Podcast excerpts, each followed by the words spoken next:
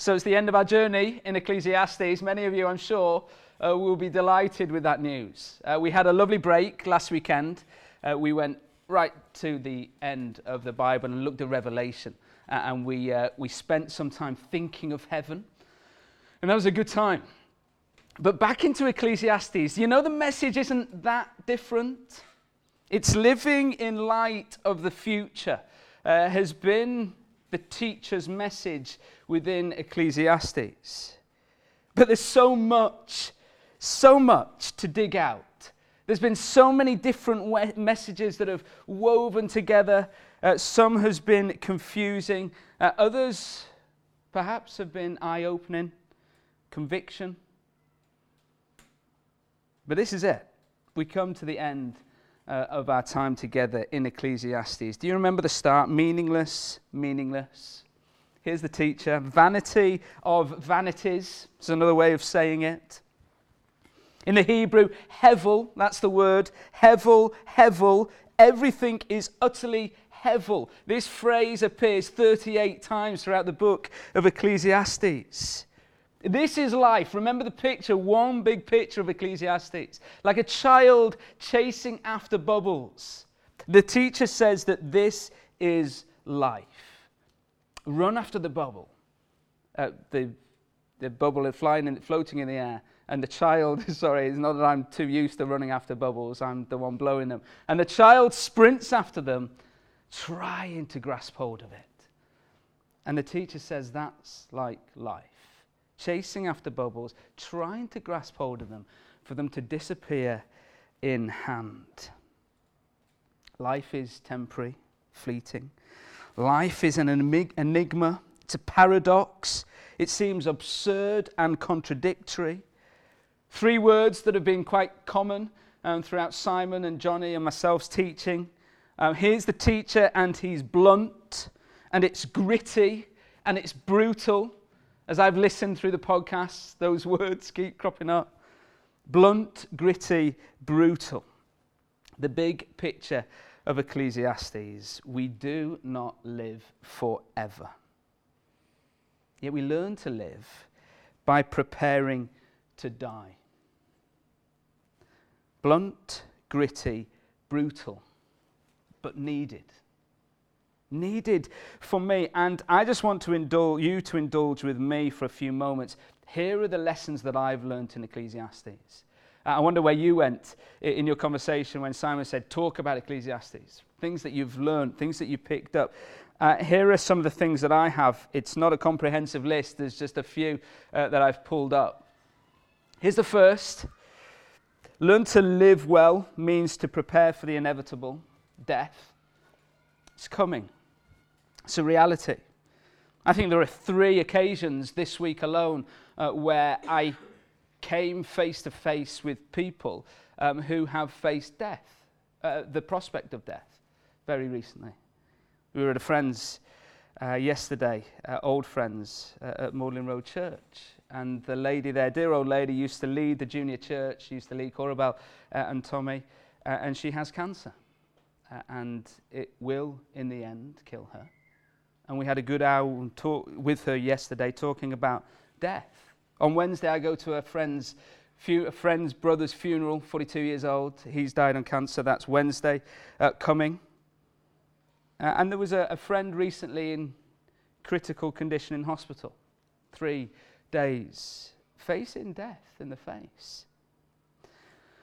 Look, the teacher in Ecclesiastes says this is how to live well, prepare for the inevitable. It's inevitable, it's all around us, and it will happen to each one of us. Here's the second thing pursuing projects, pleasure, and people will not satisfy. Chapter 1, do you remember that? The king who had everything and tried everything, who built the greatest buildings and reservoirs, who pleased himself with all that he wanted, and people to fulfill all his needs. Later on in chapter 9, The teacher says, Look, go, eat your food with gladness, drink your wine with a joyful heart, for God has already approved what you do. Always be clothed in white, always anoint your head with oil. Enjoy life with your wife, whom you love, all the days of this meaningless life that God has given you under the sun. All your meaningless days, for this is your lot in life, and your toilsome labor under the sun. Here's the teacher, paradoxically. He's saying, the best way to live and truly enjoy life is to embrace Hevel, to embrace the meaningless, to embrace the project, the pleasure, the people, to embrace. But if you try and find gain in them, there will not be gain. Good things are a gift from God and should be enjoyed as a gift from God. The moment we try and find purpose and gain, they won't. So, enjoy a good meal out, says the teacher. Enjoy a decent holiday. Enjoy football, a cold beer, gardening, a walk in the hills, good coffee. The teacher says, enjoy, but don't try and find fulfillment from them. You'll not gain from them. There's no gain to be found. And we're always thinking, well, what is the teacher saying? Is he saying just enjoy a hedonistic life? Pleasure, pleasure, pleasure, go for it? No, the teacher says that too is hevel. That too is meaningless. No gain to be found in them. Just wonderful gifts from God. Here's the third point stop trying to grasp control of life. It's not ours to control. In 1 verse 3, 11 verse 7, 12 verse 7, we see living life, we see work, we see the teacher talking about gain and meaning from the work, our hands that we put to work.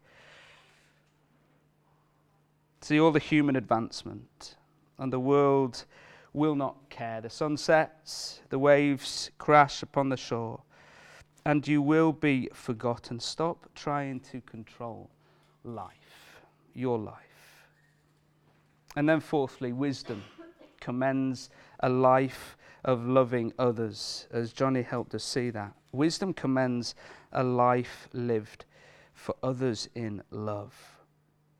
So even when I talk about those four things, that lessons have been learned for me, there's still confusion. I'm still trying to work out exactly what the message is from Ecclesiastes. I, I pick bits up and think, oh, I've got it.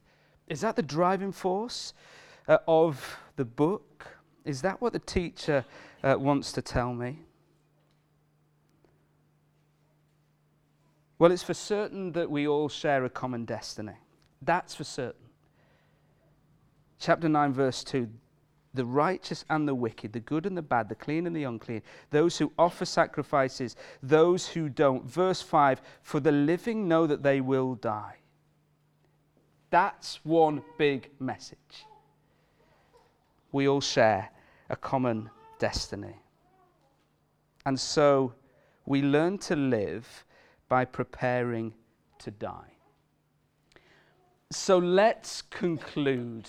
There's some of my things that I've grasped uh, through looking at Ecclesiastes, and it's been a huge challenge and wake up call, as I think I heard Johnny say it and Simon have said it. I think chapter 12, the end of chapter 12, as the teacher helps us grasp. Summary. It's like the headmaster who gathers the children round for one last time before they head home. So, what have we learned today? What have we learnt this week? And here's the summary. Look, verse 9 of chapter 12. Uh, we'll spend the rest of our time in here. Not only was the teacher wise, but he also imparted knowledge to the people. He pondered and searched out and set in order many proverbs. The teacher searched to find just the right words, and what he wrote was upright and true. Verse 11 The words of the wise are like goads, their collected sayings like firmly embedded nails given by one shepherd. Be warned, my son. of anything in addition to them, of making many books, there is no end, and much study wearies the body. Here's the teacher. He's concluding. Come, just one last thing. What have we learnt? Well, we know from the teacher he's wise, he imparts knowledge. He worked really hard to choose the right words. This wasn't just a, a shambles of information that he threw together, which some of us might think that's what Ecclesiastes is. What he has found is upright and true. And what I have now is God's word in front of me. And I trust that God's word will do its work, that all scripture is God breathed. And see what we, we have here as God's word. See what God's word is. The, the words of the wise, the teacher says, are, are like goads. They're collected sayings like firmly embedded nails goads. What are goads? Other places of the Bible, God's word, words for the wise, is like a lamp unto our feet, says Psalm 119. God's word says. It's like honey to our lips. I can stomach that, but a goad. A, goad with what? With, with firmly embedded nails. This is the saying of the teacher. This is what a goad was. It was used by shepherds in the ancient world to drive herds from one place to another. So the shepherd would have this long staff, this was a goad, nails embedded into the long staff, and he would walk with the flock. And when one sheep or goat would turn to the right, just a little tap. A tap enough for the sheep or the, the, the goat to feel it and come back in line. Or one wander off to the left, little tap. Back it comes in line. The goad keeps the herd moving, keeps the herd together. The teacher says that's what we're meant to feel from all that he's found. The teaching in Ecclesiastes is meant to prod, it's meant to probe. And for many of us, I'm sure we've gone, Oh, I don't like that. I can't stomach that. I'm not buying that surely he's wrong. But you see, these words are, are given by a loving shepherd, like a goad the shepherd uses the goad to look after his sheep. One who cares and looks after his sheep, who desires the very best for him. So, this is the case as we come to the end of Ecclesiastes. As the shepherd goes his sheep, so God's word is to prod and to probe and to hurt, to correct and to rebuke. And here are the two big things in verses 13 and 14. As your takeaways for Ecclesiastes, please get these, come with me. Try and engage uh, your brain and then work out what it looks like in life. Here are the two things, verses 13 and 14. Firstly, to remember God. Look at verse 13. Now all has been heard. Here is the conclusion of the matter, says the teacher. Fear God and keep his commands, for this is the duty of all mankind. See that? Fear God, keep his commands. I've titled it Remember God. Because back at the beginning of chapter 12, verse 1, remember your Creator as the teacher comes to a conclusion. In the days of your youth, before the days of trouble, the years approach when you will say, I find no pleasure in them. Verse 6 Remember him. The teacher's winding this up and he's saying, Fear God. This is how you fear God. Remember your Creator. Verse 1. Remember him. And keep his commands. Remember God and keep his commands. Oh, we could dive to Exodus 20. We could talk about the Ten Commandments. We could talk about that. We could. And we know that his commands are not burdensome. They're there for us to flourish, to enjoy, to be with our God, to enjoy him. But I think the teacher's got another idea Another idea when it comes to keeping his commands, to keeping the commands of God. You come with me for a while on this because I think this is important. What does it look like to remember God? What does it look like to fear Him and keep His commands? What commands is the teacher referring to? Chapter 11, verse 8. Just have a little look. You who are young, be happy while you are young. Let your heart give you joy in the days of your youth. Follow the ways of your heart and whatever your eyes see. But know that for all these things, God will bring you into judgment. Look at the command. The command to follow the ways of your heart. The command to be happy while you are young. You see what God commands? He commands happiness and joy in delight in the good things that He gives us. And so, the reverse of that, not to be happy, is to break His good law and purpose for us. Not to glorify God in his, good, in his good gifts, it is to trample on his goodness and grace. So today, this is my portion. And I'm commanded to be happy in it, to glorify God in it, to rejoice in it. I have so much to be thankful for. And this has been a big wake up call to live life in light of the inevitable death. This has been a big wake up call for me. Be thankful in my portion. So, yesterday, I ran the 5K health route around Langford. Do you know what? I won't do that forever. My legs and my arms and my lungs just about made it over 5K. I won't do that forever. And throughout the time Give thanks. Give thanks for health. Last night I sat and brushed Talitha's hair after her coming out of the bath. And we watched the movie Planes. And the words of the teacher came to mind Be happy while you are young. Young here, by the way, is not 21 and under. Young here is just not facing death. Just to clarify, uh, it's true. I know you might think I'm trying to convince you, but it's true. That's what the teacher has in mind. And so as I brushed her hair, I thought, what a joy. Here's my little girl. She won't be small forever. Be happy. Follow the ways of your heart.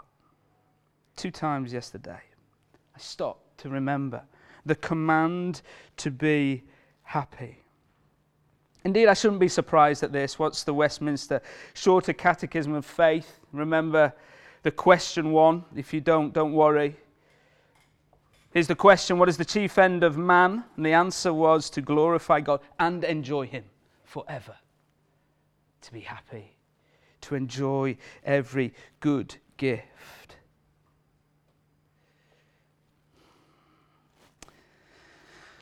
Well,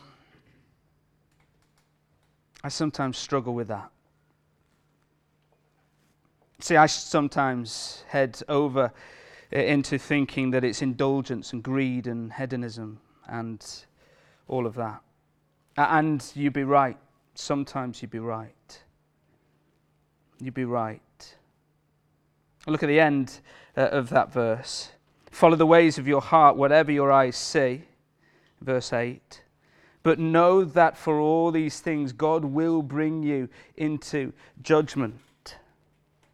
And is it talking about God judging you for being too hedonistic, for indulging too much, for being too greedy? Well, maybe so, but, but I think the verse should be read in such a way that, that our enjoyment, the good gifts from God, they will also be brought into his judgment.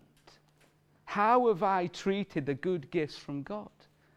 Have I given Him great thanks for them? Have I enjoyed them? Have I been happy with my portion?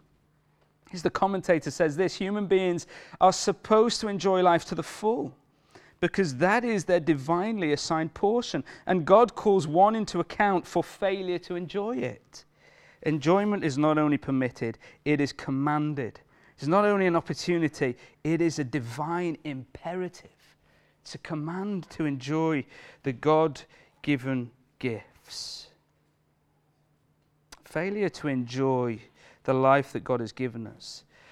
It's like an offense to God, not just an oversight. I remember Cora Bell opening her Christmas present, three years old she was, and it was um, a Peter Rabbit tree house. And I remember the moment, there was a little video clip, but um, we've got no sound, so it wouldn't matter you watching it. Uh, it was from a few years ago now. But I remember being excited to buy this gift for her, Peter Rabbit Treehouse. And I remember the moment she unwrapped it and little feet dancing around, so delighted with the gift that we had bought. And now, if she just kept that gift in the box and put it to one side, I'd really feel shunned. And it's just like that with God and us. His life, Here's your portion. Enjoy, be happy. Enjoy it to the full. Remember the teacher's heedings. Oh, it won't bring fulfillment. Enjoy it to the full as you glorify God in it. The gift won't bring fulfillment, it won't bring gain. And the commentator goes on Christian living collapses when it is not delighted with the bounty God gives. He goes on, the more joyful we are, the more like God we are. So, can I ask you, how much you're enjoying the goodness of God? You might say, Dear leader of Town Church, you don't really know what's going on in life. It's tough for me.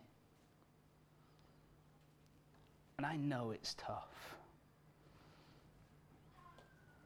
Would you ask God to give you a heart that celebrates His goodness in the midst of adversity? Would you do such a thing? That's the thrust of fearing God in this book. It's the way we remember Him.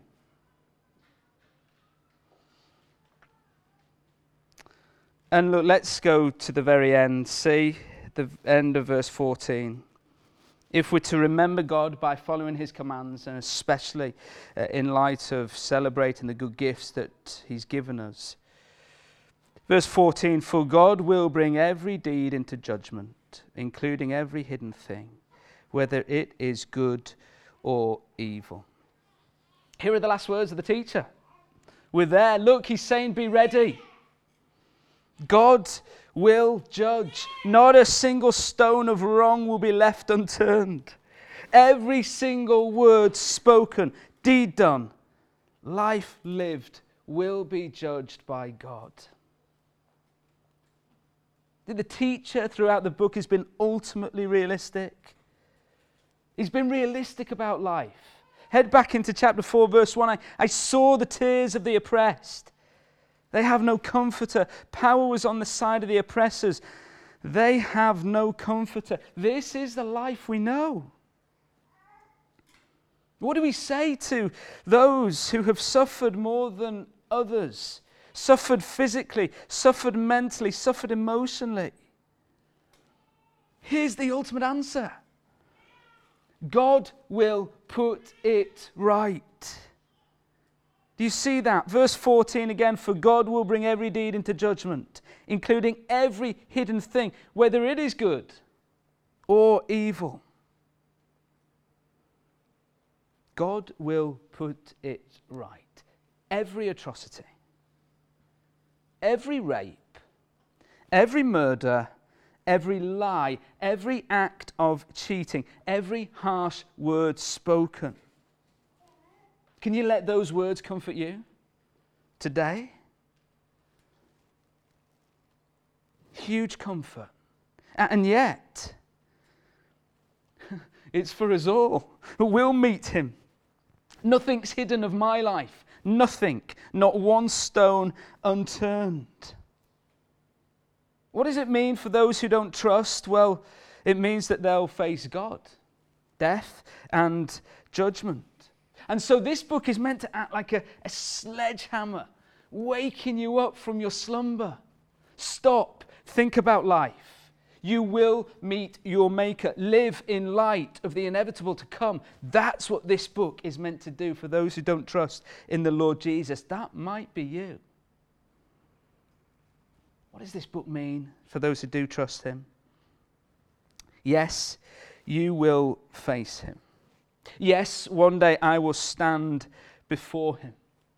And as I stand before the God of the universe who demands perfection because he is perfect. He cannot have anything to do with wrong, sin, badness, and evil.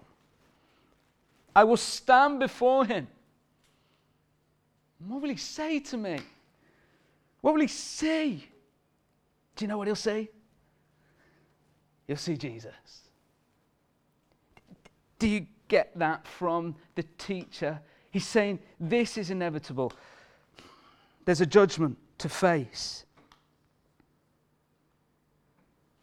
See, the one who's already faced the judgment of God stands in my place. For God will bring every deed into judgment, including every hidden thing. Here's God's judgment. It either goes on the person, the shoulders of the person, or it goes on the shoulders of the Lord Jesus. The song we're going to sing. Before the throne of God above, I have a strong, I've got a perfect plea. He's a great high priest. He's the one that intercedes between the Father and me, a great high priest whose name is love, and he ever lives and he ever pleads for me so that every atrocity and bad word and action that continues to come out of my mouth, it's dealt with on the shoulders of Jesus. Because he forever lives and pleads for me.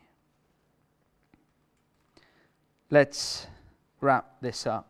See the two points the teacher wants us to get. Remember God, remember Him by obeying His commands. Go and enjoy God's gift in this context, in Ecclesiastes. And then know, please know, that judgment is coming. So, so get ready for it. Let's finish. Um, draw your attention to this book. Johnny, Simon, and myself have been helped enormously. And it's worth saying on the podcast that uh, David Gibson has helped me very much. I want to leave the final word to him uh, because uh, I've pretty much plagiarized most uh, of this book in our sermons. So thank you, David, if you ever listen to this podcast. Here's what he says right at the end. It is so striking that while Ecclesiastes tells us there is no gain to be had under the sun, the Apostle Paul says that there is, in fact, one thing to gain dying. Philippians 1:21 For to me to live is Christ to die is gain. See Paul knew that in Christ living and dying means win-win. We can labor for Christ while we live and we can live with Christ when we die. Your death and the judgment to follow the great, the great, two great fixed points of your life are the very things that can reach back from the future into today and transform the life God has given you to live. So it's pretty blunt, it's pretty brutal, but there's so much joy as we think of the gain that there is to die well as we live well in Christ. And that's it. So thanks, teacher, from Ecclesiastes. Now it would be pretty grim if we left it all here in Longfields Primary School, just head knowledge in and out, in and out, in and out. Now the challenge is to go and live, live in light of ju- death and judgment to come with the hope of Christ, that reigns supreme, knowing that He has faced the judgment that I deserve. Let me pray, and then we will sing that song before the throne of God above. Father God, um, so much there, and there's been so much waffle from my mouth, uh, so much that's not clear. And yet, thank you that it is still your word.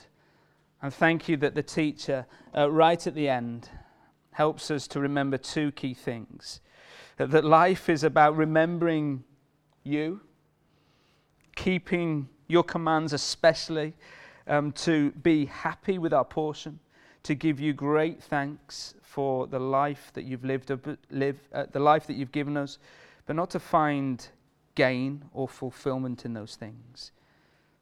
Gain and fulfillment are only found in you. And then thank you for the reminder again that judgment will come. That should give us great comfort as every atrocity is dealt with, either on the shoulders of Jesus or on the shoulders of the perpetrator. And thank you. That means for those of us that trust in you, we have great hope that our judgment has fallen on the shoulders of the Lord Jesus and we go free. We have a strong and a perfect plea. Father God, would you help us to live this week in light of these two big things from the teacher? And we need all your help to live these words out. And we pray this in Jesus' name. Amen.